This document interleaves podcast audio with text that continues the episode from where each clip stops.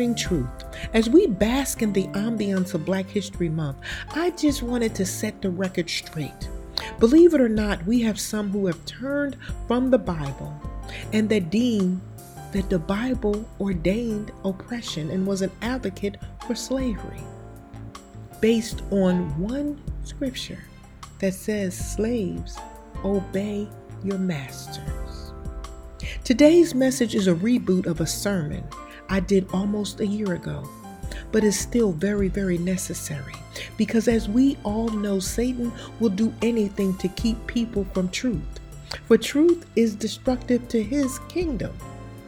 First and foremost, the slave system that we know and have read about in American history is not the initial slave system that started in biblical times. The original slave system involved some who volunteered themselves, and in many cases, they volunteered their entire families to servanthood to assure all of their needs were provided for.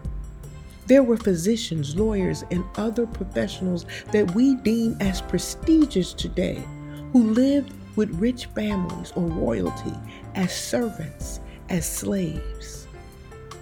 Then there was no penitentiary system in biblical times. So if someone wronged another or stole from another, the penalty was that they worked off their debt and their applicable penalty. If you notice in the Bible, you will never see the term employee or employer, only slave and slave master. The word slave is also synonymous with servant. But if you study the Bible, you will see that it has put in place certain restrictions and mandates regarding the management of the slave system. You will see that the Word of God did not condone the oppression that enslaved our ancestors. The mandate of God actually was opposed to any kind of oppression and was in fact influential in the establishing of the labor laws and even the credit and finance regulations that we have in place today that benefit employees and consumers. Here are just a few highlights of what the Bible says about slavery. If serving as a slave to pay off a debt, maximum time to serve is seven years, hence today's credit dismissal laws. The mandate of God says that slaves are to be treated like members of the slave master's family. The Bible declares slaves were not permitted to be held against their will. The Word of God also says if slaves were to be released for any reason, they were to be released with all of their possessions and gifts from the flocks, crops, and wines of their masters. Hence the onset of the unfulfilled 40 acres and a mule. Slaves were also allowed religious freedom. Hence, we now have a no discrimination law as part of our labor laws today.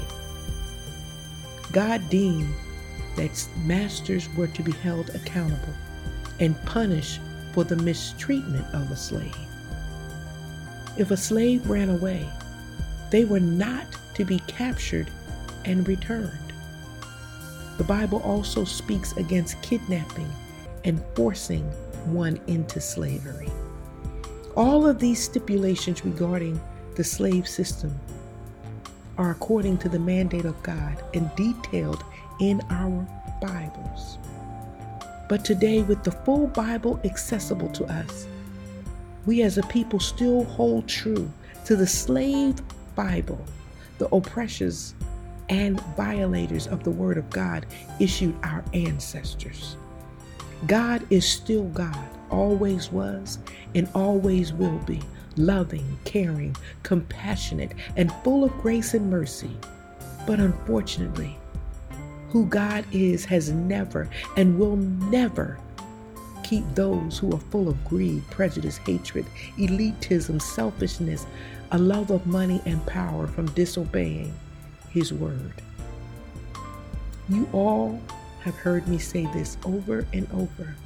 You would never settle for a relationship with someone where all the communication that you had with that person was through another person. So, why do we do that with God? Get to know God for yourself. If we don't stand committed to establishing a personal relationship with God, we end up not knowing God, His purpose, or the depth of His grace and mercy firsthand, which leaves gateways open for us to fall prey to the tricks of Satan and to turn our backs on the only one who can save our souls, who is the very one who created us. We have been screaming Black Lives Matter.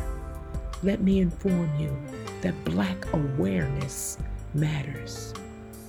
And your understanding of the Word of God matters more than anything.